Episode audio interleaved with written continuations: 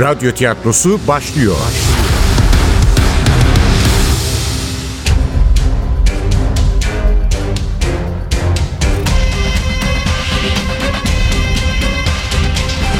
Sultanı Öldürmek 60. Bölüm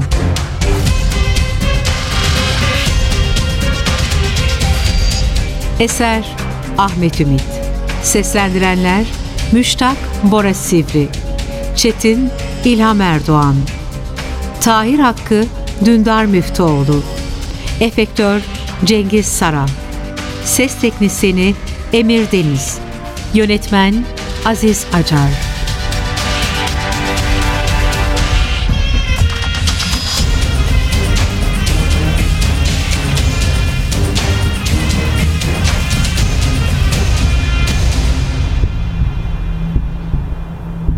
Sahi neredeydin?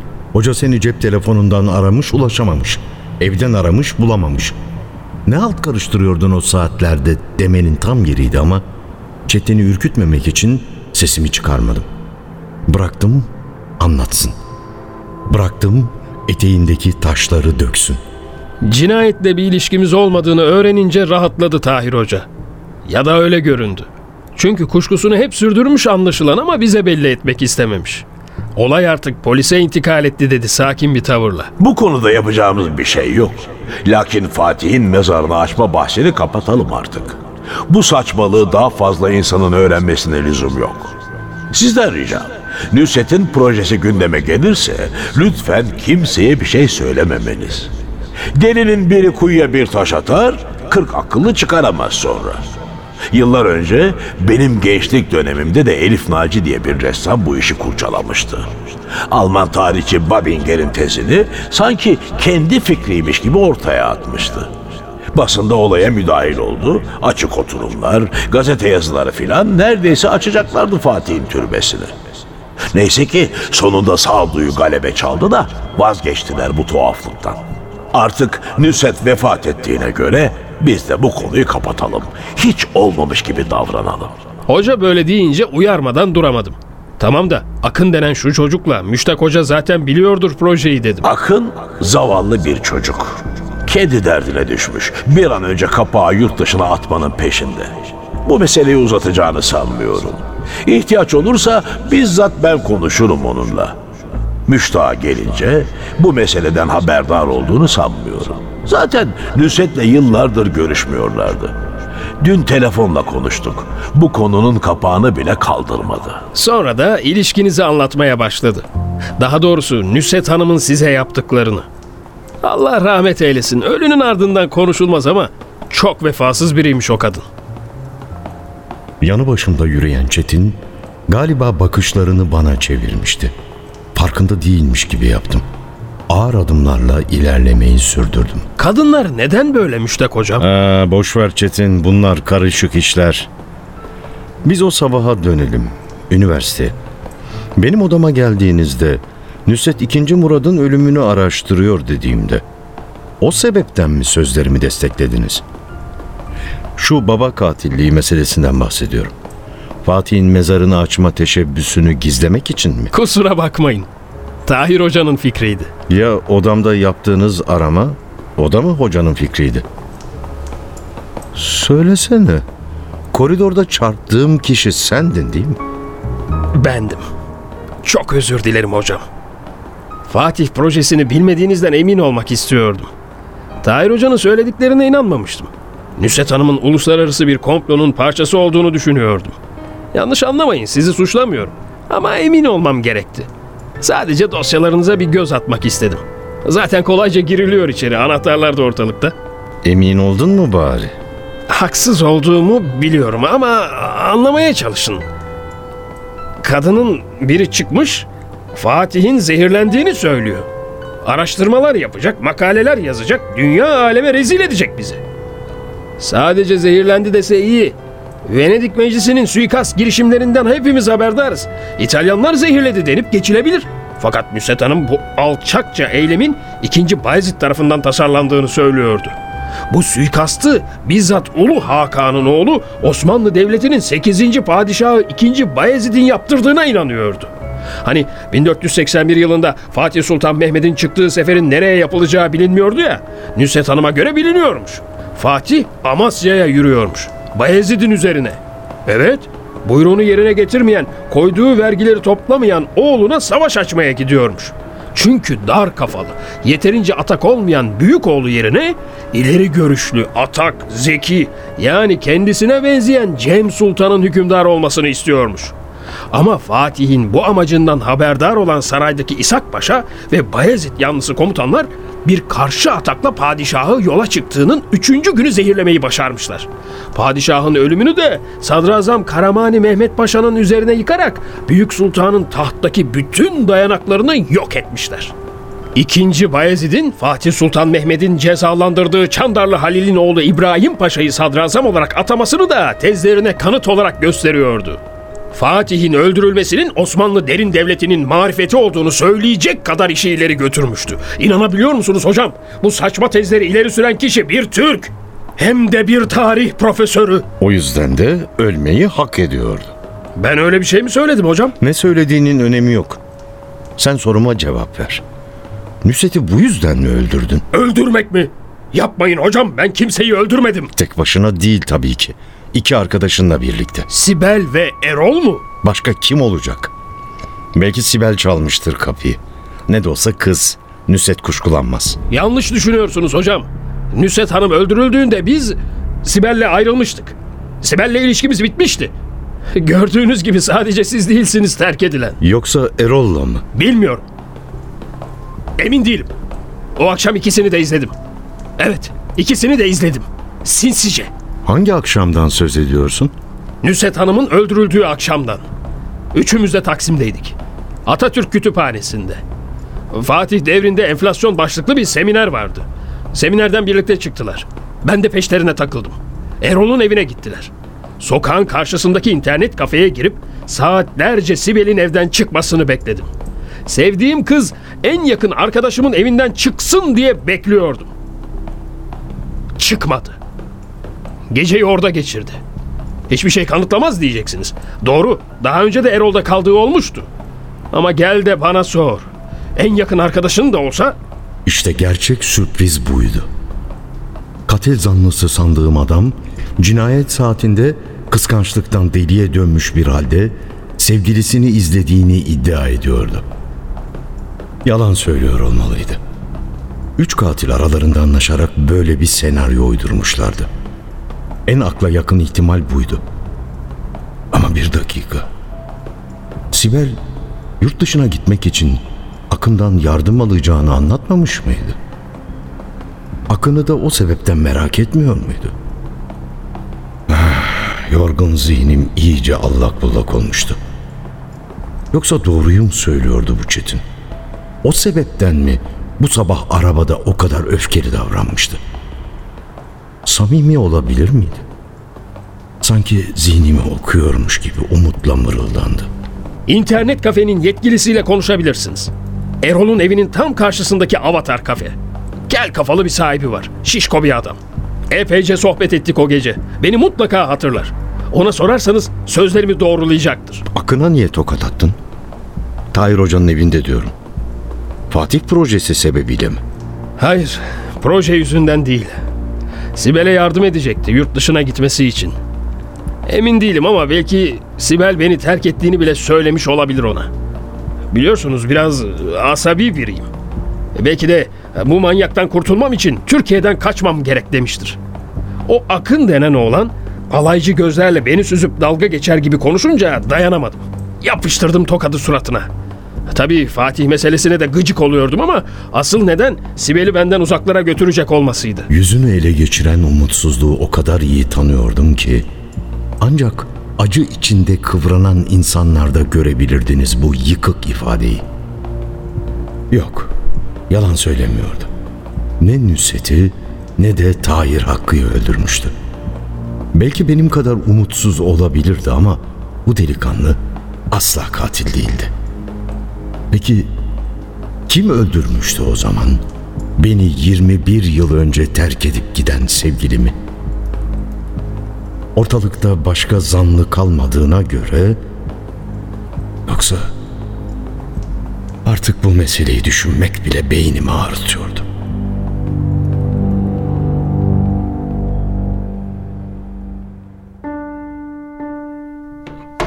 Evden içeri adımımı attığımda kafam hala zonkluyordu. Çetin'den kurtulduktan sonra etrafımda ne varsa sanki dönmeye başlamıştı. Ağaçlar, pencereleri kararmış evler, arabalar, donmuş su birikintileri, çatılardan sarkan buzullar, her yanı kaplayan kar, hatta şu sert rüzgar. Tanıdık yüzler, tanıdık eşyalar, tanıdık sözcüklerden oluşan devasa bir girdabın ortasında gibiydim. Nusret'in donuk mavi gözleri, Tahir Akın'ın cansız bedeni, Şaziye'nin gizlemeye çalıştığı sır, Akın'ın çaresizliği, Teoman'ın dostluğu, Çetin'in yalancılığı, Erol'un sinsiliği, Sibel'in tutkusu, Mansur'un sahtekarlığı, Yağız'ın nefreti, Hasan Usta'nın üçkağıtçılığı, Sezgin'in saflığı, Adem'in açgözlülüğü, Kadife kadının sadakati, Hüseyin Efendi'nin şaşkınlığı, hatta bugün Şişli'de yol ortasında bana hakaretler yağdıran şu küfürbaz sürücünün öfkesi. Ve elbette insan sarrafı başkomiser Nevzat, aydınlık yüzlü Zeynep ve delişmen Ali ve Freud'un o meşhur makalesi. Dostoyevski ve baba katili. Patricide, Filiside, Fratricide. Baba katilliği, oğul katilliği ve kardeş katilliği. Osmanlı'nın Roma'dan, Roma'nın Hititlerden, Hititlerin Allah bilir hangi zalim hanedan sülalesinden aldığı kanlı gelenek ve kıskanç bir koca. Tolstoy'un Kreutzer sonatı ve kadının bedenine yumuşacık saplanan Şam kaması ve kıskanç aşık müştak. Eski sevgilinin kuğu gibi ince boynuna saplanan gümüşten mektup açacağı, karanlık denizde ilerleyen bir vapur, cebindeki cinayet aletini karanlık denize atmaya çalışan korkak bir adam, puslar içindeki Topkapı Sarayı. Ve benim baba yadigarı tabancam, Tahir Hakkı'nın baba yadigarı Çinili sobası, İkinci Mehmet'in baba yadigarı tehlikeli padişahlığı ve Sultan Mehmet Han. Mehmet Han oğlu, Murat Han oğlu Mehmet Han. İki karanın ve iki denizin hakimi. Allah'ın yeryüzündeki gölgesi. Roma İmparatorluğu'nun doğal varisi. İslamiyet'in kılıcı, farklı dinlerden, farklı dillerden, farklı ırklardan yepyeni bir millet yaratma aşkıyla yanıp tutuşan kudretli hükümdar. Yoksa babasının ilgisini çekemediği için bütün dünyanın ilgisini çekmeye çalışan kırık kalpli bir çocuk mu? Ya da hepsi birden mi? Hafızamın uçsuz bucaksız ovalarında at koşturan ordular, kılıç sesleri, savaş naraları, korku çığlıkları, kadın ölüleri, çocuk ölüleri, ihtiyar ölüleri, ardı ardına düşen şehirler, ardı ardına yıkılan devletler, ardı ardına el değiştiren kaleler, ardı ardına bayrak değiştiren burçlar, 49 yaşında dünyaya nam salmış bir hükümdar ve nihayet değişmez kader. Eninde sonunda akşama kavuşan gün.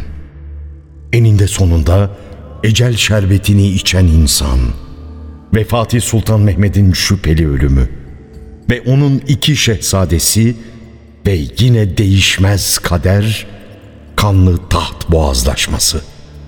İkiye bölünen saray, ikiye bölünen devlet, hiçbir şeyden haberi olmayan bir halk. Her zamanki gibi günü kurtarmaya, çorbasını kaynatmaya, başını sokacağı bir evde huzurla yaşamaya çalışan bir halk. Ve iki kardeşin kanlı boğazlaşması sürerken saray odasında çürümeye bırakılan Fatih'in cansız bedeni. İşte bunların hepsi sırasız, arasız, düzensiz ama sanki ötekinin varlığına saygı gösterir gibi birbirine değmeden, birbirine çarpmadan, günlerdir yağan hüzünlü kar tanecikleri gibi sessizce uçuşuyorlardı aklımın saydamlığında. Uçuşsunlar bir diyeceğim yoktu da onların bu uyumlu hareketi başımı döndürüyor, zihnimi yoruyordu.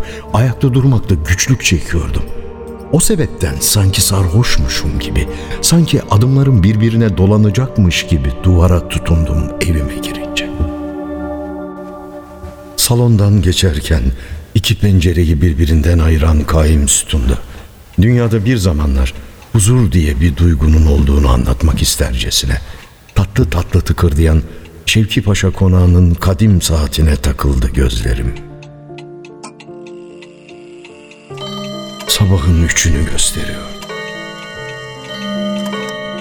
Acımasız bir beyazlıkla örtülen bu şehirde hiçbir zaman bu kadar yalnız, bu kadar yorgun, bu kadar biçare hissetmemiştim kendimi. Belki gözlerimden birkaç damla sıcacık yaş bile dökülmüş olabilir.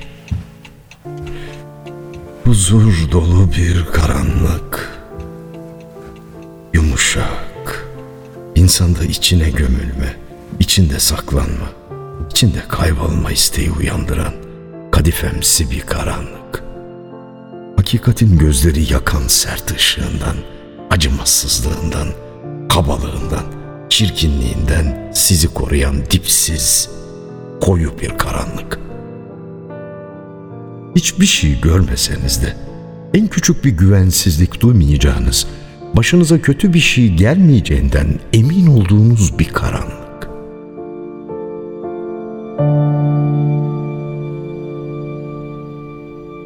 Gözlerimi açtığımda vakit öğleye geliyordu. Belki daha geç. Demek ki saatlerdir uyuyordum. Kadife kadın? Oh hayır, bugün perşembeydi. Onun izin günü. Hala beynim zonkluyordu. Belki biraz daha uyku. Gözlerimi kapar kapamaz Çetin'in yalvaran yüzü belirdi göz kapaklarımın loş perdesinde. Yapmayın hocam. Lütfen. Yapmayın. Yoksa onu da mı? Çetin'i de mi öldürdüm?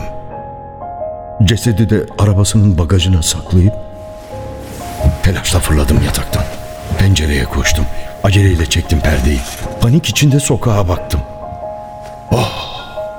Yoktu. Çetin'in arabası gitmişti. Hayır, onu öldürmemiştim. Baş başım döner gibi oldu. Yeniden yatağa girdim.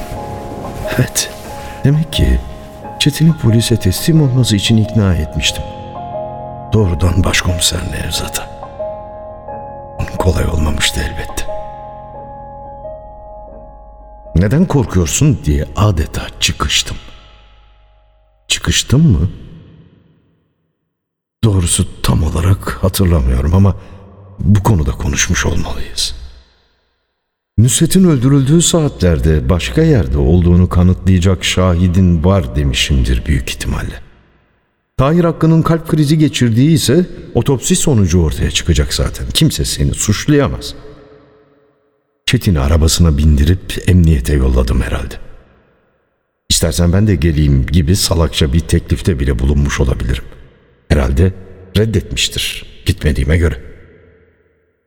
İyiydi. Neden emin değilim.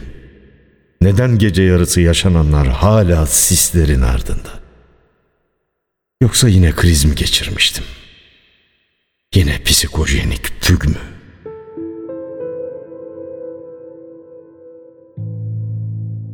O saatlerde yaptıklarımı hatırlamayışım bu sebepten mi? Galiba Çetin'in katil olmadığını anlayınca karışmaya başladı kafam. Tuhaf bir sarhoşluk. Tam olarak geçici amnezi değil ama ona benzer bir sarsıntı. Adem dilliyle karşılaşma, Akın'ın başına gelenleri öğrenmek. Hepsinden önemlisi Tahir Akın'ın ölümü ve bardağa taşınan son damla. Çetin'in masumiyetini kanıtlaması. Öyle mi? Hakikaten masum muydu acaba? Belki de yalan söyledi bana. Eğer öyleyse yakında çıkar kokusu. Ama ortaya çıkacağını bile bile niye yalan söylesin ki? Bence doğruyu söylüyordu oğlan. Mesele de buydu zaten. Onun dürüst olduğunu biliyor olma. Zaten o anda başlamıştı zihnim zonklamaya, görüntüler bulanıklaşmaya, sesler uğuldamaya. Evet, yine hakikatlerden kaçma isteği. Evet, bir tür krizdi yaşadı. Hafif bir kriz. Öyleyse neden hala başında o ağırlık var? Neden gerektiğinden daha parlak bu oda? Neden sokaktan gelen sesler habire çoğalıyor kulaklarımda?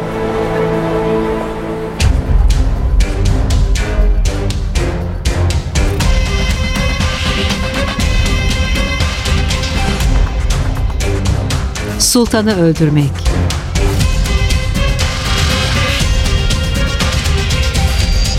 Eser Ahmet Ümit.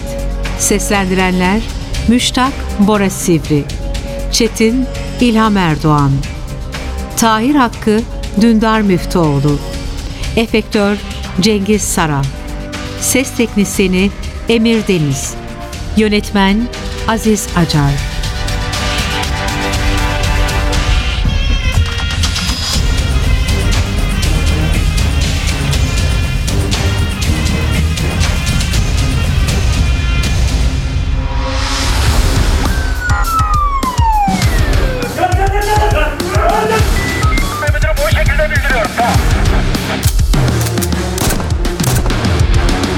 Radyo tiyatrosu sona erdi. Radyo tiyatrosu her cumartesi 11.30'da NTV Radyo'da.